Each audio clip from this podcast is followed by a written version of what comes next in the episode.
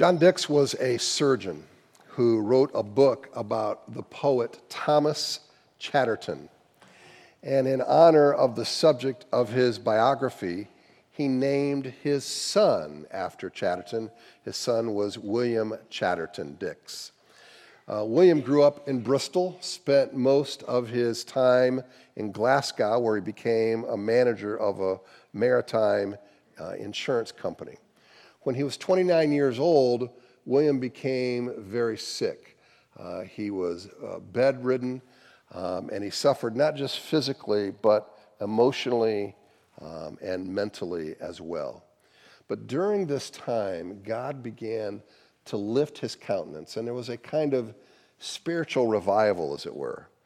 Uh, William read through the scriptures. He began to write about the church, and he also wrote hymns and carols. Hymns being poems, usually taken from the Psalms, and, and carols are festive songs for Advent, Christmas, and, and Easter season. One carol written by William Dix you might recognize. What child is this who laid to rest on Mary's lap is sleeping, whom angels greet with anthems sweet, while shepherds watch are keeping? So bring him incense, gold, and myrrh. Come, peasant king, to own him. The King of kings salvation brings. Let loving hearts enthrone him. This this is Christ the King, who shepherds guard and angels sing. Haste, haste to bring him laud, the babe, the Son of Mary. Laud is a word meaning praise or, or, or glory. The babe, the King of Kings, is certainly worthy of laud, right? Now, not everyone sees it this way. I mean, think of it. The Messiah, the King of Kings, is announced by an angel, presented to the world as Emmanuel, God with us, delivered through a miraculous birth. And yet, Herod sought to snuff him out by killing thousands of babies in the region. Now, did this baby or any of the other babies deserve such treatment? Did this baby possess some kind of disease to wipe out the population? No. I mean, how dangerous can a baby be? The world did not know him. You know, famous people often tell a, similar story that when somebody runs into them on the street and they'll say, um, You're, uh, you're, and then when the famous person tells them, they'll go, No, no, no, that's not it. Um, it's, okay. and, and you hear that often. John says of Jesus, He was in the world, and the world was made through him, yet the world did not know him. And even when Jesus identified who he was, the Son of God, the response was not a welcome recognition. What was it? It was eventually a crucifixion. Author and pastor Eugene Peterson wrote this 1800 years or so of Hebrew history, capped by a full exposition of Jesus Christ, tell us that God's revelation of himself is rejected far more than it is accepted is dismissed by far more people than embrace it and has been either attacked or ignored by every major culture or civilization in which it has given its witness. Magnificent Egypt, fierce Assyria, beautiful Babylon, artistic Greece, political Rome, Enlightenment France, Nazi Germany, Renaissance Italy, Marxist Russia, Maoist China, and pursuit of happiness America. The community of God's people has survived in all of these cultures and civilizations, but always as a minority always marginal to the mainstream, never statistically significant. End quote. There's a passage that kind of gives this story. And it's a scene from Jesus detractors who are conspiring during the right before the crucifixion. It's after the crucifixion, excuse me. And it says this. Here's the scenario. The next day, that is after the day of preparation, the chief priests and the Pharisees gathered before Pilate and said, Sir, we remember how the impostor said, While he was still alive, after three days I will rise. Therefore, order the tomb to be made secure until the third day, lest his disciples go and steal him away and tell the people he's risen from the dead. And the last fraud will be worse than the first. Pilate said to them, You have a guard of soldiers. Go, make it secure as you can. So they went and made the tomb secure by sealing the stone and setting a guard. We saw it then, and we see it today. Religion working overtime to avoid the scandal of a supernatural Jesus. People reject the God who has revealed himself as he is. Uh, he's, he's too fantastic for the rational mind. He's too uncomfortable for our easy religion. His presence to be the solution to sin is, is too revealing for our fleshly parts. Some would rather see him buried than face him alive. But here is the pesky problem about a man who is also God. You can't keep a good Messiah down.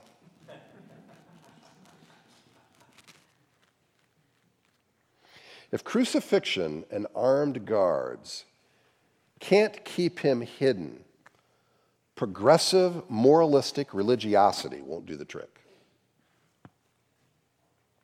You cannot box true divinity in a nice compartment to make him acceptable to the masses. Author Michael Reeves said, What is your Christian life like? What is the shape of your gospel, your faith? In the end, it will all depend on what you think God is like. Who God is drives everything. So, what is the human problem? Is it merely that we have strayed from a moral code, or is it something worse, that we have strayed from Him? What is salvation? Is it merely that we are brought back as law abiding citizens, or is it something better that we are brought back as beloved children? What is the Christian life about? Mere behavior or something deeper, enjoying God? And then there's what our churches are like our marriages, our relationships, our mission are all mold, molded in the deepest way by what we think of God. End quote. Is there any thought that humans have that are more important than what we think of God? J.I. Packer once wrote If you want to judge how well a person understands Christianity, Find out how much he makes of the thought of being God's child and having God as his father. If this is not the thought that prompts and controls his worship and prayers and his whole outlook on life, it means he does not understand Christianity very well at all. We got a lot of people going around thinking they understand God and they understand Christianity, and they reject that. But I'm here to tell you, with the number of people that I see like that, they have an image of God that is not the image of the Bible. They have an idea of Christianity based upon a prior experience that's not the Christianity I know of. Famed atheist philosopher Nietzsche understood if you displace God, if you, in his words, kill him, then everything changes. Nietzsche understood this. Nothing, absolutely nothing, stays the same when Nietzsche says God is dead. Most pointedly, there is no moral stability to the universe. And I'll submit the same thing happens, just like in atheism, is when you just do this in increments and you first dumb down God. There is an acceptability to many Christian establishments as long as our view of God does not resemble the God of the Bible as revealed in Christ. As long as people strip away the passages that seem too strict, too uncomfortable, so they can find God acceptable. But if we strip God from who He is as He's revealed Himself through both Testaments and in Christ, we cease to understand what it means to be made in the image of God. We cease to understand the wisdom and the love of His moral order that flows out of His character. I mean, we can create our own standard and even our own Bible passages that we pick, some reject others, to make it more appealing. I mean, listen, we, we can understand this even on a micro level. I mean, if you think that your spouse is untrustworthy, if you think your spouse is a liar, how will that impact your marriage? The view of that person, of their character, directly impacts your relationship with them. Right? And listen, here is a, an odd thing about being human beings we are often misunderstood. Right? How many people have you had in your life that think you're one thing and you're not? I just got a wonderful text this morning that said, I do not trust you. It's from an extended family member. Hurtful, yes. And why? Well, because truth was spoken in a situation, the person was hurt, not intentionally, but therefore, I can't trust you. Now, here's my point. If this happens all the time in our human relationships with people we see, how often does it happen with a God we do not see? How often do we make presuppositions about who God is that have nothing close to who He really is? I'd submit to you it happens all the time. In the case of God, the reality of who God is, who God has re- re- uh, revealed Himself to be, has to dictate our view, not our own fancy, not our own whims. I mean, most people I shouldn't say most, many, within the tent of Christianity opt for a view of God that is best described as moral, therapeutic deism. Moral implies that, um, you know, God just wants us to be nice, tolerant. He rewards the good, he withholds from the bad people. Okay? Therapeutic means that God wants us to be happy. If I had a dollar for every time I heard that from people, when confronted with the truth that God just wants me to be happy, I hate to burst your bubble, but often my Christian life is not that way because it involves hard things, hard conversations, difficult passages to, to wade through, situations that are really hard. And that's why it just galls me when Christianity is portrayed as this happy go lucky, everybody's healed, everybody's fine, let's raise hands. And that there's nothing wrong with that in and of itself, but when the idea is that this is a picture of the Christian life 24 7, it's like, wow, I'm in another universe. That's not my Christian life. Now, I don't live always with a long face like I'm sucking soup out of a Coke bottle. But I live with great joy, but it's not always happy. There are struggles, right? And I think as I look at how God was responding to people in the Bible, you, you see a reflection of that, right?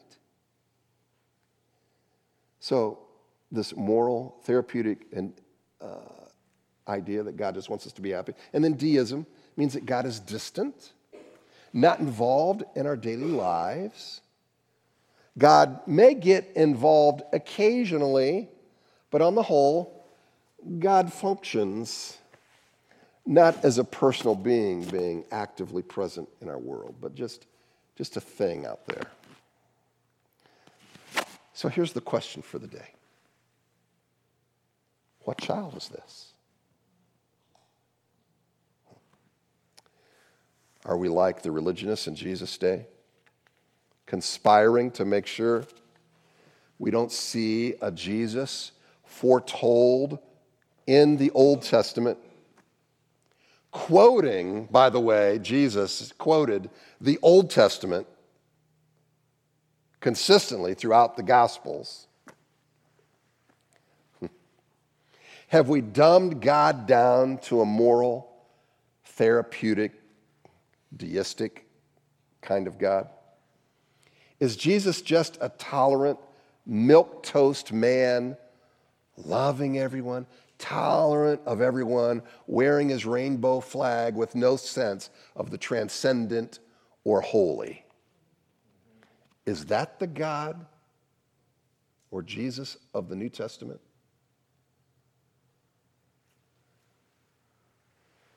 You know, one of the marvels of our age is our ability to customize our music to whatever style or genre or type we like in the moment.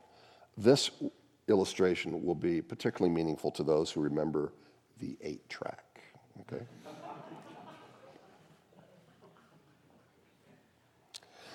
Whether we use Pandora, iTunes, Spotify, or Amazon with just a click, you can judge or accept or ignore any song to your liking, to fit your mood, to fit your needs. If I tire of Bob Dylan, I can quickly try some Led Zeppelin. I can work out with the Black Keys. Or if I'm in the mood, George Harrison. Whatever I feel like, I can satisfy my itch within a millisecond. I don't think I'm being too cynical to say that much of American Christianity is customizing God and the Bible to fit our needs and desires. Listen, you have 400 churches to choose from in this area. God bless them. But it's not the number of churches that's the problem. It's the lack of an objective view of God that just leaves us to our own whims. How can I shave off all the noise and see a God that really is? And read the Bible for what it really is and be transformed by the Spirit. How can that happen? I mean, let's face it, we like 1 Corinthians 13 that talks on love. We don't like 1 Corinthians 11 that talks about women. We like the book of Joshua where God delivered the Israelites out of the promised land. We don't like the other parts of Joshua where he told Joshua to get rid of the alien people in the promised land. We like Jesus, baby in the manger. We don't like the Jesus who told the adulteress to quit behaving that way. We tailor and customize our view of God and the Bible. It's like we have our own app on God. sorting through and processing the biblical data to say, okay, I'm going to download this part that's useful to modern society and my rational mind, but this other part, I'm embarrassed. I'm even ashamed. No, thank you. I mean, listen, there are countless options to choose from, right? And if I were Satan, I'd probably do the same thing. I would just confuse people so that they can't identify the real thing or they're just so tired or lazy to find out who God really is. Now, this might leave us with a sense of hopelessness, but I'm not hopeless about this because I really don't think that we have to be subject to all the options that are out there, and therefore, because we have all these options, that means that nothing objective exists. I don't buy that. You know, just because there are 20 answers on the board for an answer to a math question doesn't mean there is no right one that exists. So just because there's a variety of options doesn't mean there's nothing objective to know about this God.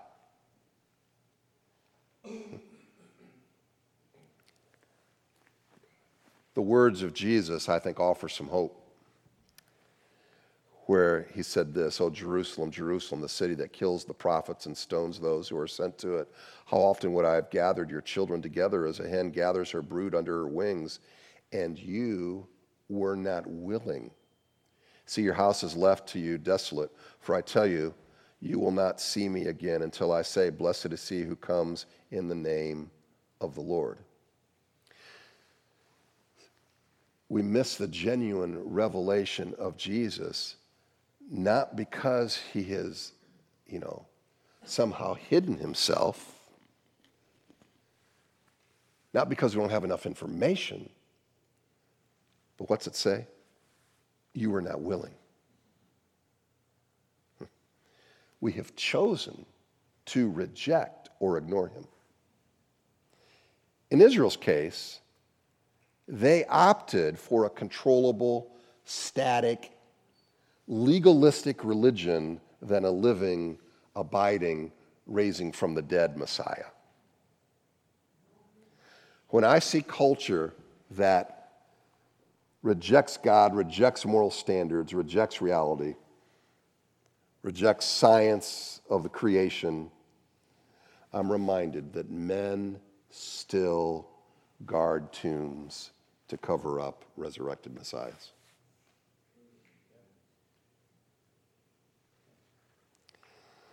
There is a God who is a resurrected Jesus. There's a gospel that sends out a clarion call, but we're reminded for the foolishness of God is wiser than men, and the weakness of God is stronger than men. What child is this? I think can best be answered by first asking, What God is this? Michael Horton wrote, The God of the Bible is a strange God. Not the kind of God we can manage, manipulate, accommodate, or domesticate to our familiar experience. When God actually confronts us, our speculations are exposed as idols, our experiences judged as little more than a projection of ourselves, and our felt needs give way to more pressing needs that we did not even realize that we had. Maybe it's not as hard to tell who is God and what is an idol, because you know what? An idol will always agree with you. An idol will always say what you want it to say. And an idol will ultimately bore you and will never inspire you to worship the real God is different. There is a fundamental characteristic to the nature of God that we're going to talk about next week that I think moves us in profound ways to know Him. And if we miss who He is, I think we're going to end up with some kind of variation of God, little g. it'll leave us woefully lacking in our worship, woefully lacking with motivation in our Christian life. Consider most of the conflicts you have with people. Is it not because the other person believes a version of who you are, or you have a version of what the other person is that does not align with reality? And it's only with communication, coming together face to face, where you can finally see that maybe I didn't see it as it really is. But that's why a lot of our relationships don't get solved because we're unwilling to have those difficult situations. We just don't even want to traffic. We avoid that. We don't want to traffic through the conversation. It's just too painful. It's too hard. I'd rather have the separation. And that's the way it is with God. People just don't want to be exposed. Past hurts, experiences, calls us to project on God, causes us to project on other people. Too hard. Maybe even just too lazy. Besides, you know what? Sports Center comes on in five minutes. I just don't have time for this. The game's on, right?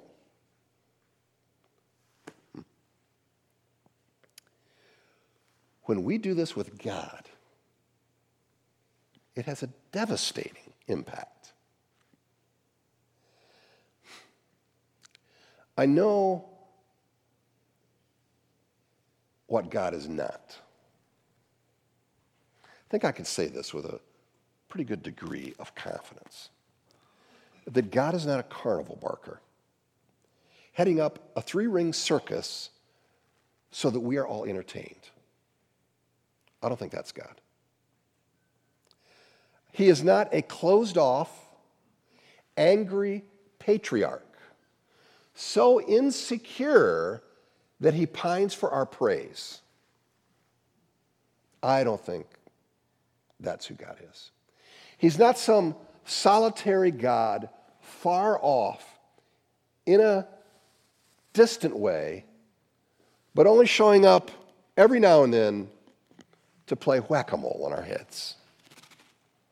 I don't think that's God. He's not a genie in a bottle. That if we ask enough with just the right words, we will get our request. I don't think that explains God either.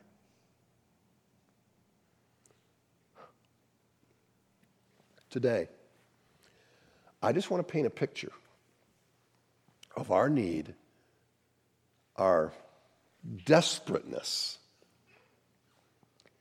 to know God as He truly is. To be still long enough to listen, to look, to hear, to learn. I usually don't like closing a sermon this way. Many of you are just glad that I said closing a sermon, but I get it. Um, but I'm going to throw out to you questions for application. This is not just for you to, you know, read today. You'll find this on our app for the sermon notes. I want you to ponder these questions when you get home. Your time alone with the Lord, you might even use them for your life group. Here's some to think about. How will I know if I'm worshiping, worshiping God as revealed in the scriptures or some American religious version? What passages of the Bible are uncomfortable for me? What ones do I ignore or reject outright? What price do I pay in my Christian life when I create a God in my own image? What am I particularly attracted to or turned off by within the American church? And what does that say about my spiritual values? And are these a reflection of true biblical thoughts or something else? And then, what would need to change for you to have a more reality based view of God, a more biblically aligned view of God? These are worth considering. So I'm going to ask that you prayerfully think about this.